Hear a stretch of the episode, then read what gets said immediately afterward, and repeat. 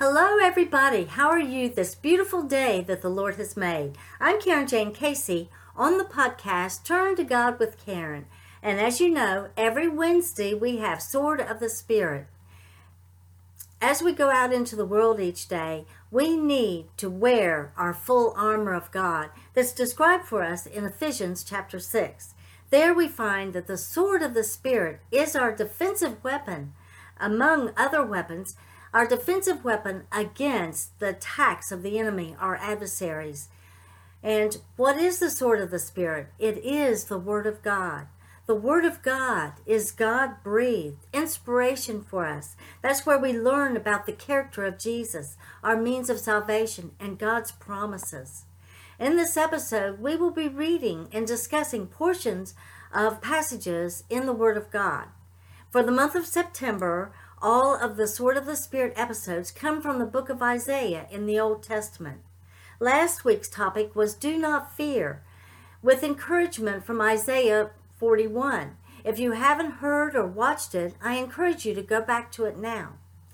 Today's title is Healed by His Stripes. Healed by His Stripes.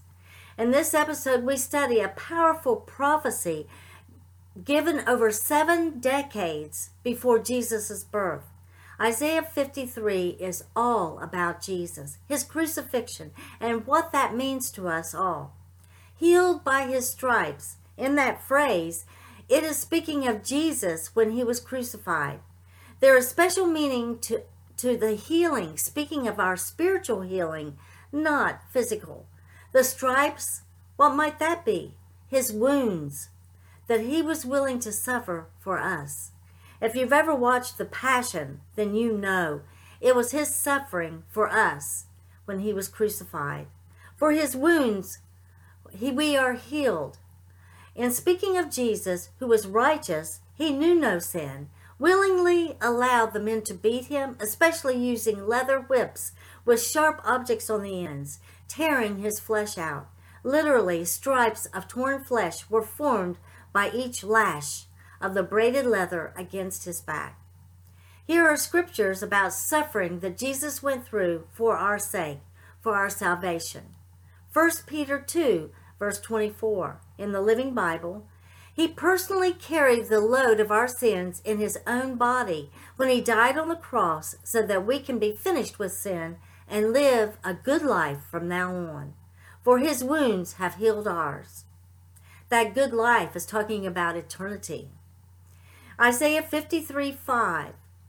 But he was wounded and bruised for our sins. He was beaten that we might have peace. He was lashed and we were healed. Mm. You know, I want to read a bit more from Isaiah 53 because it is amazing to me that this book of Isaiah was written long, long before Jesus came to earth to suffer for us. And yet, this chapter is clearly describing the details of what happened to Jesus at Calvary and why. The sin bearing Messiah, I'm reading it now, and this uh, is in the uh, message, I believe. The sin bearing Messiah, who has believed our report, and to whom has the arm of the Lord been revealed? Oh, Jesus was the arm of the Lord. For he shall grow up before him as a tender plant, and as a root out of dry ground. He has no form or comeliness, and when he, we see him, there is no beauty that we should desire him. In other words, Jesus was an ordinary looking man. He is despised and rejected by men, a man of sorrows and acquainted with grief. And we hid, as it were, our faces from him. Surely he was despised, and we did not esteem him. Surely he was borne our griefs and carried our sorrows. Yet we esteemed him as stricken, smitten by God, and afflicted. And again, we're going to look at verse 5. But he was wounded for our transgressions, he was bruised for our iniquities. The chastisement for our peace was upon him, and by his stripes we are healed, saved. All we like, all we like sheep have gone astray. We have turned every one to his own way, and the Lord has laid on him the iniquity of us all.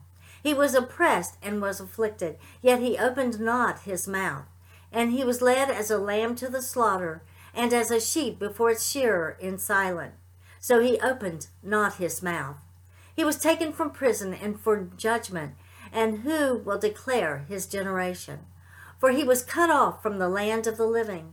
For the transgressions of my people he was stricken, and they made his grave with the wicked, but the rich of his death, because he was he had done no violence, nor was any deceit in his mouth. Yet it pleased the Lord to bruise him. He has put him to grief. When you make his soul an offering for sin, he shall see his seed, he shall prolong his days, and the pleasure of the Lord shall prosper in his hand. He shall see the labor of his soul and be satisfied. By his knowledge my righteous servant shall justify many, for he shall bear their iniquities. Therefore I will divide him a portion with the great, and he shall divide the spoil with the strong, because he poured out his soul unto death, and he was numbered with transgressions. And he bore the sin of many, and made tra- intercession for the transgressors. I, I hope that you also read Hebrews 9. I like it in the Passion Translation. It shares a depth about Jesus' death, bringing in the new covenant no longer are we under the old covenant of animal blood sacrifices and the law, the very strict law. Because we're not perfect, we couldn't have done it. But Jesus himself sacrificed and became the new covenant for us, became payment for our sins, had to be made in order for salvation to happen. Our part in receiving salvation is to repent, believe, and accept Jesus. Again, that was Hebrews 9. I would like for you to look at on your own. Well, don't let the world fool you. In John 14, 7, Jesus said, I am the way, the truth, and the life. No man comes to the Father but by me. Nowadays, a lot of people say, oh, there's many ways to get to heaven, many, many ways. No, Jesus alone says, I am the way, the truth, and the life. No one comes to the Father but by me. That's in John 14 7. So I can tell you, I am so thankful that Jesus was willing to suffer and die on the cross to pay for my sins. And I am so thankful that Jesus arose in three days. He defeated death. And when Jesus ascended to heaven, he did not leave us alone. He did not leave me alone. He did not leave you alone. Jesus left with every believer the Comforter, the Intercessor, the Holy Spirit so we will never be alone. And I'm thankful that Jesus is coming to bring us all home to be with Him in heaven. Amen. Today you can consider what Jesus has already done for you. Are you ready to receive salvation? Do you believe yourself not worthy? Well, no one deserves God's mercy. You can remedy that right now with the blood of Jesus. Pray to the Lord in sincere repentance for your failings, your sinful life, your mistakes, your lack of belief. Come to Jesus. He paid the price when he suffered on the cross and he arose. Accept Jesus as your Lord and Savior.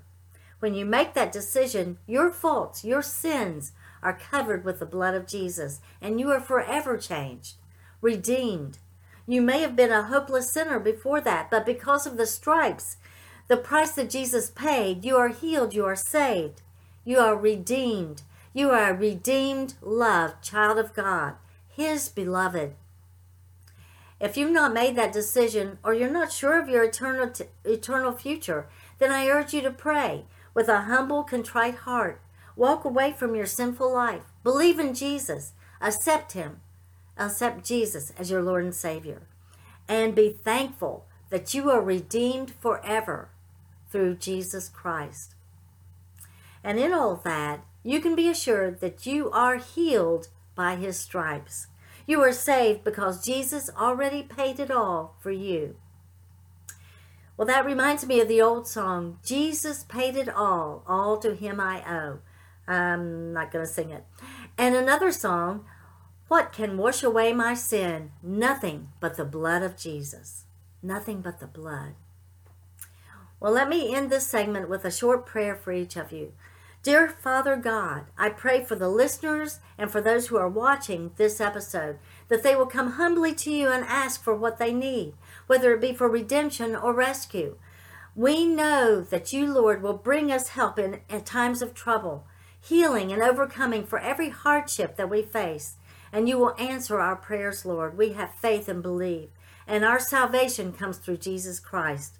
I pray for each person that they will have an abundance of favor and blessings, and your peace and joy will replace all of their troubles, that their fears will be replaced with patient faith and courage. In Jesus' name, amen. Well, I want to thank you for joining me again today, Wednesday morning, for the episode of Sword of the Spirit with the podcast Turn to God with Karen. You may know that Turn to God with Karen has a podcast every Monday morning, which is um, Hope and Faith Journey, where we talk about uh, encouragement for our overcoming of challenges. And then every Friday, it's Karen's Book Corner, where we talk about books I've written or we do a review of books other authors have written. This is Karen Jane Casey, author, speaker, podcaster, domestic violence victim advocate, and ambassador for Christ. And I encourage you to go to my contact page of my website. That's KarenJaneCasey.com. And when you go there, you can give me your comments, your suggestions. Any feedback is always welcome. And when you go there, you'll see my books, blogs, and pertinent information about uh, domestic violence. And as I said, I appreciate any feedback you may give me. Well, thank you and God bless.